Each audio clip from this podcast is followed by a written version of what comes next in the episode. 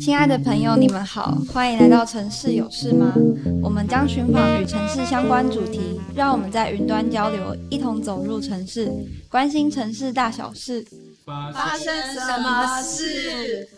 好，大家好，我是米奇。那在上一集的部分呢，我们了解到了特工盟以及台南野澳特色公园他们之间的关系，以及他们的一些想法等等的，也了解到了北中南差异以及南部地区自己的也在游戏场的重视所造成的一些困难跟挑战。那今天呢，我们也想要再延续上一次的主题，了解一下台南特色公园的部分。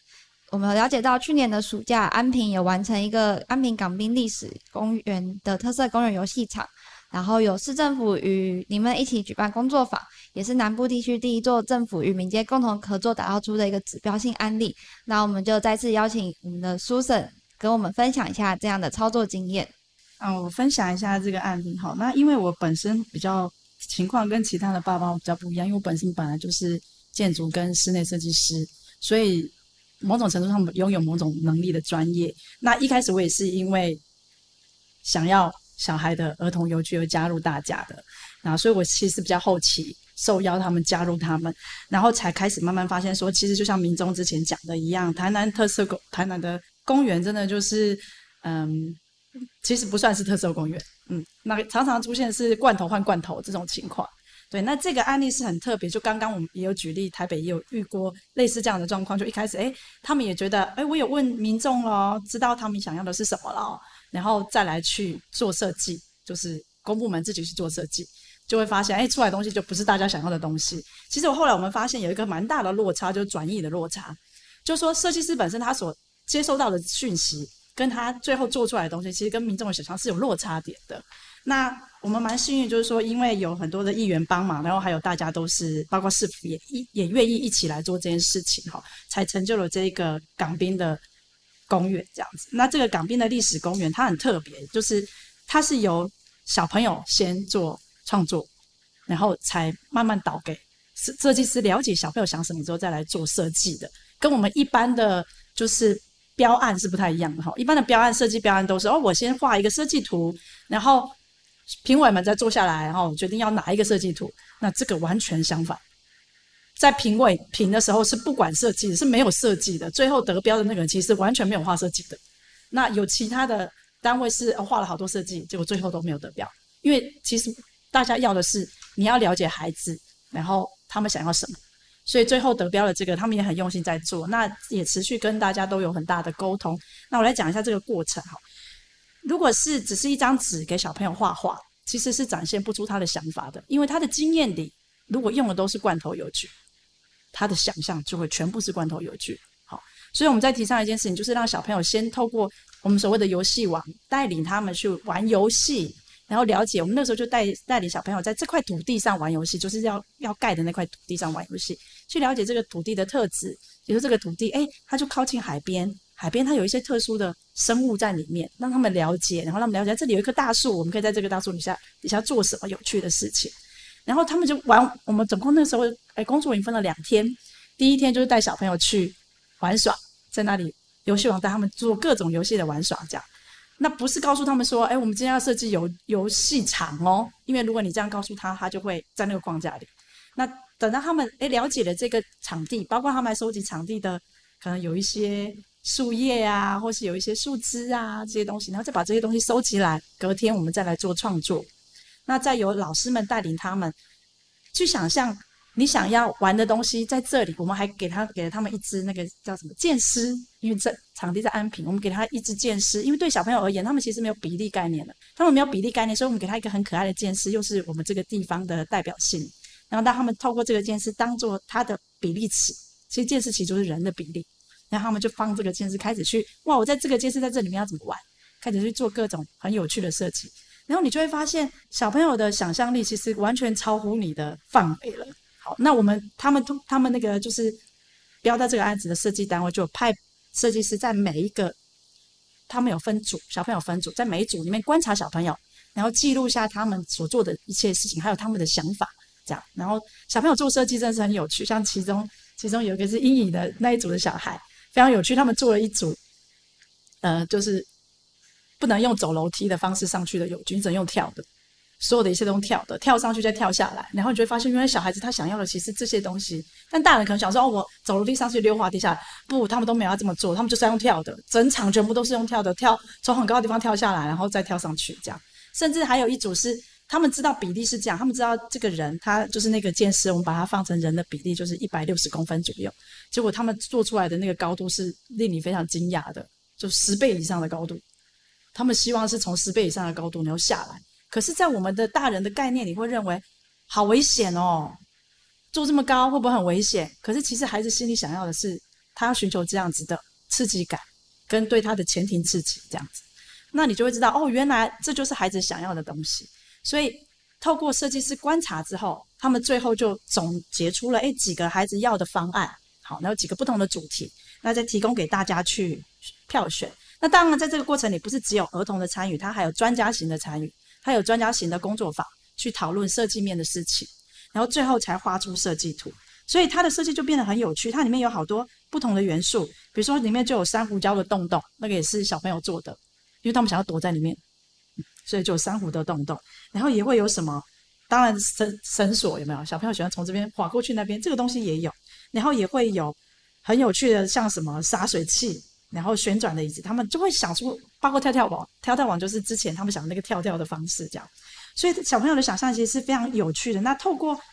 这种民众参与式的设计，其实有一个非常大的好处，就是之后，其实，在台南哈，刚刚有说到哈，我们的经费其实没那么足，这是很现实的事情。所以有时候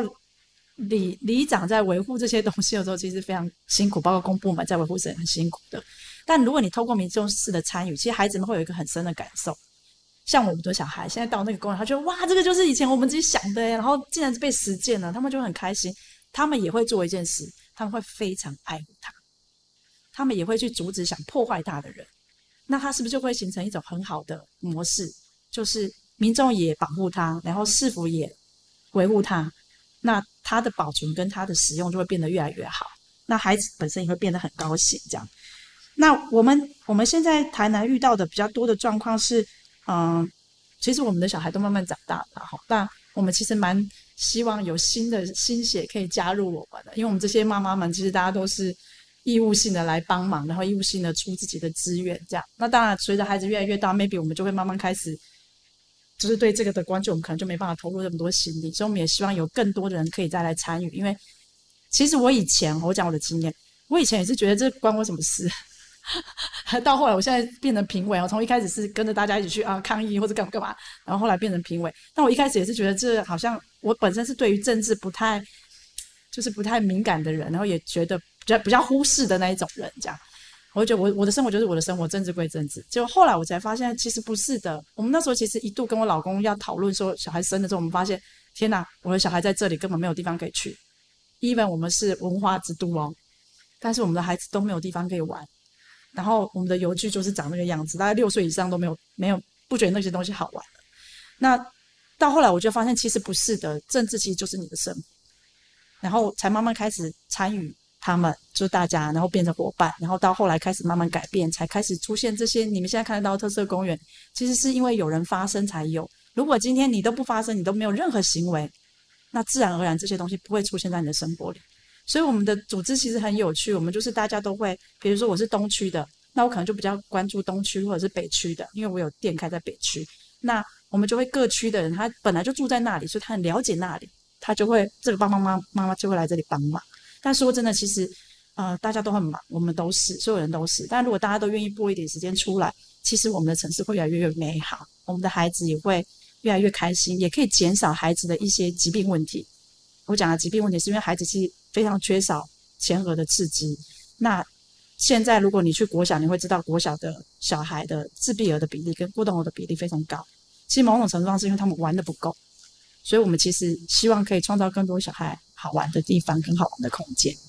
嗯，这这边也可以稍微提一下我自己的案例，因为我本身在家里算排行比较大的部分，所以就常常会带那种弟弟妹妹去公园玩。然后也是在这个玩的过程中，我就有发现，就是台南的公园。有一点点正在改变，我也是从这件事情就是想说，哎，那跟我小时候玩的经验就是很不一样。因为我小时候好像就是那种罐头游具啊，然后真的就是小学之后，要么就是改变玩法玩它，可能会造成一些破坏。但是像我自己比较大的经验是在竹溪公园。就是他们那边的游具就是很特别，连我自己就是都这么大二十几岁，都还是自己想下去跟小朋跟弟弟妹妹一起玩。然后我就所以就开始关注说，哦，那台南好像有渐渐的在改变。那这些特色公园到底是为为什么而产生？那也非常感谢，就是有人在有一群人在关注了渐渐的改变。那我自己也希望未来可以去一起努力，呃、一起努力。等未来现在就现在就可以，对对对，就是 现在现在也开始在努力。其实这个港滨。公园其实改变蛮多事情的哈，就是也开始你会发现有一些我们有伙伴就有说他有在那边有遇过，就是公立国小的或是补习班的直接包车到那里去。那开始也有一些外县市的人他会想要来这里玩，他就会其实他是会带动旅游的，像屏东有没有？我们之前都去屏东嘛，对。那其实我们这个城市是很依赖观光的收入的，所以其实这一块发展的更好，对我们其实更好。对，就是其实这件事情好像也不只是影响到就是小孩们他们在游玩的过程，就是好像也影响到了整个城市的活力啊，对，以及一些经济的复苏等等的。那嗯，就是这些经验都非常的精彩。那也想了解说未来或者是现在，就是台南也要特色工人的社群想要在前进的一些方向啊，以及愿景。那我们可以请依颖帮我们分享一下吗？之前在嗯奇美博物馆外面的都会公园。有一个儿童岛，嗯，它就是在那个奇美公园外面那个湖中间，其实它有一个岛。如果大家下次去的话，可以看到它一个蘑菇还留在那里。那那边其实是以前的一个儿童游戏场。那后来因为种种其他用途的规划，所以就把那个儿童游戏场给拆了。那像我们很多孩子，他们曾经去那里玩过，他们就问说：那那个游戏场没有了之后，以后？还会有新的游戏场吗？或者是那个都会公园这么大，会不会有新的游戏场？那我们很高很高兴，在去年的时候，文化局那边有争取一笔预算，一笔有规模的预算，然后决定要在都会公园另外再选一个嗯位置，然后来嗯新辟做新的游戏场。那也会带着我们到目前为止台南游戏场发展的一些经验，不管是好的经验，不好的经验。去把它吸取下来，然后这个这个公园它已经有很好的条件停车啊，然后它的嗯无障碍的环境，然后洗手间相关的还有保全，其实相关的这些硬体设施都在，所以我们很期待嗯文化局的这一座新的新的游戏场，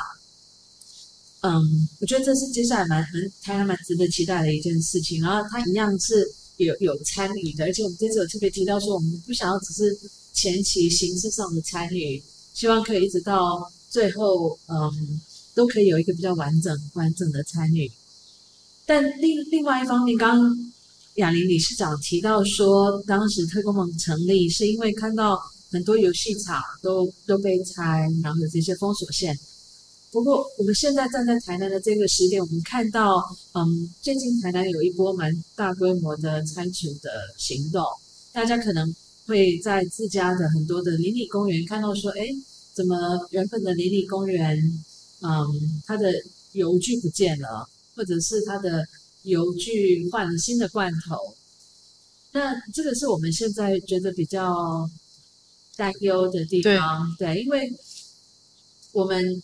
我们希望，嗯，我们当时其实有跟市政府这边提到过，说，嗯，如果他们可以在各区有一些指标型、旗舰型的公园，像是东区可能像小东公园、东宁公园、永康大桥、小桥公园，或者是像。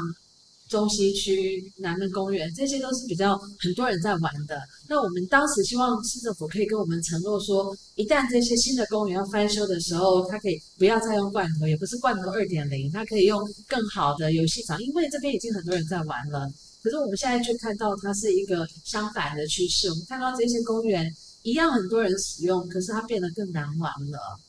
所以这个是我们比较担忧的方向。那。两有提到，在最近的一次市长跟市议员的选举里面，有一个全台湾的，嗯，邀请这所有的候选人联署一个联署书，叫做“许孩子一个有趣的城市”。那当时在那一波联署里面，台南的市长候选人跟所有的市议员候选人，他们联署这份，嗯，承诺书的这个比例是最高的。所以，我们接下来也希望说，我们可以带着嗯政治人物的这一个承诺，那希望可以在台南的游戏场的推动上，可以往一个比较好的方向，才能把年轻人留在这里。不然，像我当初就想搬走了。其实，如同书神刚刚有提到的，就说呃，其实我们最初我们的开始。都是因为孩子有这样的需求，然后参与到其中。那我们参与的那个时间点，大概都是孩子在学龄前。啊，你看刚刚提到，我们知道二零一七到现在可能已经六七年的时间。那其实我们的孩子也都慢慢的大了，慢慢的大了之后，他们其实已经不再局限在公园的游戏场，那可能会有更多野外的探索，或者更多的课后活动。发现说，其实对我们来讲，已经慢慢没有那样的一个直接的需求。所以，我们开始在思考一件事情，就是说，我们是不是应该再找更多新的爸爸妈妈进来？也就是说，呃，可能这些爸爸妈妈他们的孩子都还在学龄前，可能正要进入有这个高度需求的一个阶段。那我们希望说，有没有机会把这样的一个棒子交给后面呃这些新的爸爸妈妈？我们大家就是提供一些经验。那刚刚有提到，就是说，其实台南野外特色公园过去呃，可能在这最近一次的大选里面，有让很多现在已经当选的，不管是市长的候选呃市长，或者是议员的部分，他们过去所许下的承诺，我们也希望说呃，未来有一个好好的追踪。但是最终我们还是会希望呃，我们刚刚过程中所提到的这些问题，不管是一个呃地方政府它的预算拨在游戏场的呃规模也好。或者是说，这整个呃，市府他们各单位对于游戏场这件呃这个需求的概念，我们都希望未来有一顿更多的努力。但这个努力的部分，我们希望他会需要有更多的呃爸爸妈妈参与到其中。特别是刚刚提到的，其实我们目前所谓的呃参与，都还是家长的意见主导的情况下。那我们有没有机会参考台北的经验？就是让更多的孩子，他可以自己去表达出来说，呃，对这样的一个游具的需求。那我们也希望说，有没有机会参考了屏东的方式，他把儿童表意权这件事情真的纳入到他们的地方的自治法规。但这件事情在台南还没有发生。那我们会发现说，其实参考很多外县市的情况，台南都要也有很多努力的空间。像这样的努力，那我们希望未来就是整。承接着过去的经验，那未来希望说有更多新的爸爸妈妈参与到其中之后，也带着孩子，然后一起去推动。那也如同刚刚提呃主持人提到的，就说其实这一个过程中，他慢慢去培养这样一个公民的素养，然后未来甚至在孩子的这一个世代，他们就有机会自发的去关心到这些公共的议题，去改善。这些公共的环境，那我们也希望说，现在这一个培育过程，它其实不会有呃，觉得他的孩子可以继续传承下去，这是大概的一个想法。其实还有一种人也可以加入，准备要生小孩的那一种，或者以后也有打算要生小孩的，因为我们常遇到的状况是我们投入之后，我们小孩长大，那公园才盖好，对不对？对，所以如果他是有打算要生孩子，所以或是打算要在台南住了一段时间的，其实就可以。早一点加入，早一点去争取这个资源，那那个时候孩子生了，哎，马上就可以可以使用到它。对。我补充一下特工盟的部分哈，就是说对于特工盟来说啊，我们其实刚刚大家讲到，就是说，呃，我们到底如何，像刚刚书婵提到一个很好，就是说，其实每个人都可以一起来关注儿童游戏空间。那我其实我觉得讲举一个最简单的例子，好，如果你已经是父母亲的话，其实你因为我们其实东方有一个很重要的。一个思维一直在影响，我们对于玩这件事情是一个比较负面的态度。好，所以你可能会把时间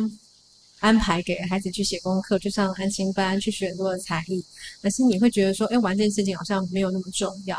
可是我们会希望大家可以去稍微调整一下这个时间表，我们是可以更支持让孩子有多一点的时间去玩？好，然后说，如果你是父母的话，就尽量可以带着孩子去公园里自由的玩耍。自由的玩耍，也就是说不会限定他说好，你现在一定要先玩什么，你那个玩爬呃绳索就一定要爬到最高，秋千就一定要荡得起来，而是让他自己决定，让他自己去感呃依照自己的状况好，还有跟环境的关系去决定自己要怎么玩，给他一个空间去学习，去或者是我们可以讲说大家都要放空嘛，那个其实也是他在这么多的繁琐的客户之中，好一个放空的时刻。让他可以去重新归零。好，我们如果讲比较呃那个实务一点的话，哈，是是快那个市侩一点的话，所以如果你是父母的话，就建议带他们出去玩。那如果是说你只是一个一般的呃公园使用者的话，其实你也可以为儿童游戏做一点什么事情。简单来说，可能像是你看到有。呃，那个垃圾啊，或是狗带有人带狗去沙坑遛狗啊，其实我们都可以去很好好跟告诉跟对方沟通说，好，这个地方可能是孩子游戏的地方，可不可以请他不要让狗狗在这边大便，或是去清洁干净？因为常常都会有人觉得说，好像沙坑就很脏啊，或是那个会有碎玻璃啊。可是其实我们每个人都可以在这件事情上面多做一点什么，我们就可以一起来维护儿童的游戏空间。那再来再进一步的是说，呃。我觉得像特工网来说，我们的确，二零一五年成立到现在，像我的老大当年才四岁多，现在都十二岁了。那也因为他的长大，我们也看到另外一个区块，就是青少年的空间，其实是非常不足的。我看主持人猛点头，主持人，因为刚刚还是青少年嘛，刚刚，刚刚，刚刚，刚刚，刚刚，刚刚才从离开青少年。所以可能还很深刻的感受到，诶，当我在青少年的时候，我真的不知道去哪里，好像整个城市里面有我可以容身的空间，我能去的地方好像只有补习班或是线上的世界。但我们也可以看到，就是说青少年自杀的问题其实是节节升高的，青少年的忧郁症啦，哈，或者是这种呃情感的一些种种的问题，其实都很需要大家一起来思考。对，好不容易，当我看孩孩子已经生那么少了，好不容易生出来，结果又留不下。所以，我们是不是也可以来为青少年做一些什么事情？就是让他们不是只有网络的世界跟补习班的世界可以去，让他真的有一些空间，也许是他独处的空间，也许是他跟其他朋友一起玩耍的空间。因为我之前会遇到一些儿少代表，他就会说，大人每次想到青少年的空间的时候，就会给我们街舞，对，排练场，但我们不是每个人都跳街。那我只想要一个人独处的时候，我有没有一个空间可以去？因为像我们常常在做公园改建的时候，有些里长就会说：“这边你不能做得太挑战，我可是不要国中生来，他们来只会搞破坏。”好，这是大家对于青少年的一个污名化的现象。那我们是不是可以创造一些空间？其实他们其实很需要证明自己，看见自己。那我们是不是可以给他更多元的一些空间？像这些青少年挑战基地，有可能像是那种五百公尺障碍赛，像桃园的大勇，好，就做了军中的那五百公尺障碍赛，让他可以去展现他的体能的强度，或者是说桃园有个汴州公园，它是一个呃，就是极限单车，呃，不是极限单车场，越野单车场，那它就是有不同的坡道，让孩子去骑车，或是玩滑板等等的，他们可以去竞速，他们可以去挑战，表现他自己的能力，或是在公园里面有没有一些。书屋的空间，让他们可以几个人在那边聊天，就是知道吗？因为毕竟他们也很讨厌，你知道成人注视的眼光。对，我有没有替他们想过？所以这也是下一个部分。我也希望就是说，大家可以一起来关注青少年在这一块一直被呃整个社会排挤掉的这这这个这一群人的权利，这样子。那最后一个部分呢？其实我很想谈，我们一直很想谈。从去年在选举的时候，我们就在谈这个刚刚茵莹有讲的这个承诺书，学孩子一个永续的游戏城市。那为什么是永续？永续是为谁而做？我想大家应该都很清楚，永续是为了孩子而孩而而做的。但放眼看过去，整个城市里面，如果在公园里最热的地方是哪里？儿童游戏场，对，高温直晒。气候变迁的议题，我们大家都在说啊，那个要如何去解决气候变迁带来的这个残酷的议题啊？但是我们就让最容易中暑的族群小孩，好，我们要做的永续的族群小孩，在那边让太阳直晒，这是一个非常讽刺的，我觉得这是一个非常讽刺的课题，然后，所以我们也是希望说，当大人在讲这个永续 SDGs 的时候，我们在讲面临气候变迁的。我们就应该要去考虑，我们的游戏场是不是要有更多自然元素、自然的素材，好遮荫等等的，好或戏水的设施。那再来，当我们去讲就呃永续里面的这些呃环境正义，我们是不是也就需要去呃照顾到青少年的需求，让每一个孩子都有机会亲近那个游戏空间？好，然后再来就是说，呃呃，这个永续里面其实还有谈的，就是我们讲的。这个儿童表意权、儿童发声的权利，对，这是在公民就教育权的部分。所以我们会呃在接下来，我们都会希望去跟各店各各地的父母亲也好，或是现在政府也好，去更深入的去谈永续这件事情，让他真正可以在整个儿童的游戏空间里面，好城市里面可以去实现，然后让他可以让儿童可以在这个国家这块土地上面可以活得再更健康一点，这样子。关关于永续啊，我可以就是想要呼应雅玲这边，因为我看到说在台南这边，他他很多的这些游戏场，他可能是。预算还是规划没有那么的充分，所以他常常包括水平温的例子，他就放了一笔钱，然后后来又把它拆掉，然后又再放一个东西，反正对我来说，我觉得是资源的浪费，就是因为他他没有办法用很好的，所以可能中间就容易很多问题啊，坏掉啊，怎么样的，所以他又要再用新的，然后再买，然后他没有办法长长久久的就。就可以用下去。这中间我们看到他，嗯，不断的就是用掉、丢掉，浪，很其实觉得是很很浪费。然后另外一个是城市的那个面向，因为刚好今天是都市计划学系的 podcast 嘛，那就是嗯，特工网这边其实也有讨论很多，就是一个城市什么叫做对孩子友善的城市，包括对青少年友善的城市，或是城市空间的的规划，怎么样是。友善的儿童游戏，嗯，儿童友善，它不只是那个公园游戏场，它它可以包括像刚刚接到游戏，或者是更广的去看都市的空间，整个更大的都市的环境里面，怎么样对对孩子友善？我觉得这也是在讨论儿童游戏场一个很重要的面向，就是现在可能还比较缺乏的。那包括台南二零二四年在讲建成四百年。然后我们在放眼我们的未来，包括居住在这个城市里面的世世代代未来的这个世代，所以我觉得这这这个面向也也希望接下来有机会对可以有更多的讨论。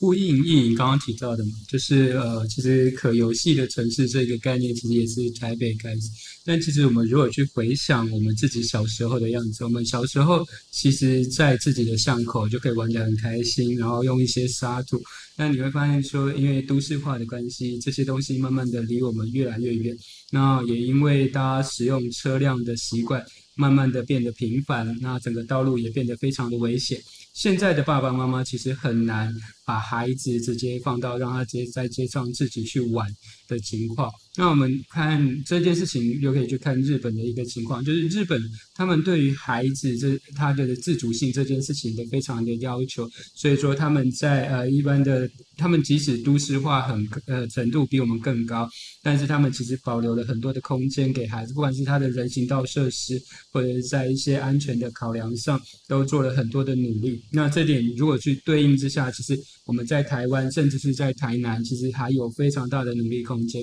特别是说我们在台南，我们连要找到人行道都很难，所以现在变成我们要带着孩子光走在路上就很困难。更别说他在还在路上突然看到一些感兴趣的东西，要去路边停下来玩的时候，我们其实是心里非常害怕，甚至我们抓着孩子的手都不敢放。那我们觉得这些的顾虑，其实某些程度上也反映到我们的一个生育率的情况，它一个整个少子化的情况。那我们希望未来它也是有机会慢慢的往一个整体性的方向去发展，而不是说呃。为了游戏，为了做游戏场而做游戏场，但是后来发现，除了游戏场之外，孩子无处可去。我们也希望未来有机会去努力。我想补充一下最后一段的那个，刚刚讲到日本哈，日本其实他们在对小朋友这些游具的设施，让孩子去自己去玩的时候，其实他们是非常父母亲是非常放的。但台湾相对于台湾，台湾的父母亲其实是非常保护的。就担心小孩子爬上去会受伤啊，担心会怎么样，所以也因为这样的担心，其实他也限制了区域性，比如说里长他就认为哇，好危险哦。其实某种程度他是是限制了小朋友的这个游戏的设计的发展的。所以我也呼吁大家可以把心放开，因为其实如果你的孩子学不会去挑战自己，学不会去面对这些游戏，其实某种游游具某种程度上是创造一些困难给他。自己去挑战他。其实，如果孩子都是一直往后说的，其实他会影响国力的，就是国家的竞争力会影响到。所以，我们是希望这件事情大家可以更 open 的去看这件事，因为你看在日本，他们也都是可以这样子，孩子也没有怎么样啊，也发展得很好。那我们在担心什么呢？对，那你再回观你小时候，maybe 小时候也会爬树啊，那个时候有人在那边阻止你吗？那现在呢？现在你的小孩爬了一个树，你就紧张的不行。其实你就知道那个相对应其实是有一个不一样的状况，所以是希望大家可以放宽心。基本上孩子其实会慢慢学会怎么样保护自己，一步一步的这样。那我这边做一个简单的收尾，就是其实就是小朋友不管从学龄前到青少年，他这段时间都是一个很。都是在成长的过程，然后他们都一样生活在城市，然后有太多的面向都需要去讨论，无论是比较点方面的，像是游戏场啊，或者是比较线方面的，在讲到人行道能不能在街道玩耍这件事，以至于到整个城市对于城市一些经济的影响，或者是对于他们未来参与呃公民参与的能力等等的，就是有非常多的面向都需要再再去讨论，而游戏场就只是一个开端而已，嗯。亲爱的朋友，如果你们喜欢我们今天分享的内容，也对城市有关的话题感到兴趣，欢迎关注我们。之后会有更多更精彩的城市主题。你也可以到 Facebook 都美工作室留言给我们，你们的回应是支持我们继续做好节目的动力。城市有事吗？关心城市大小事。发生什么事？我们下回见。拜拜。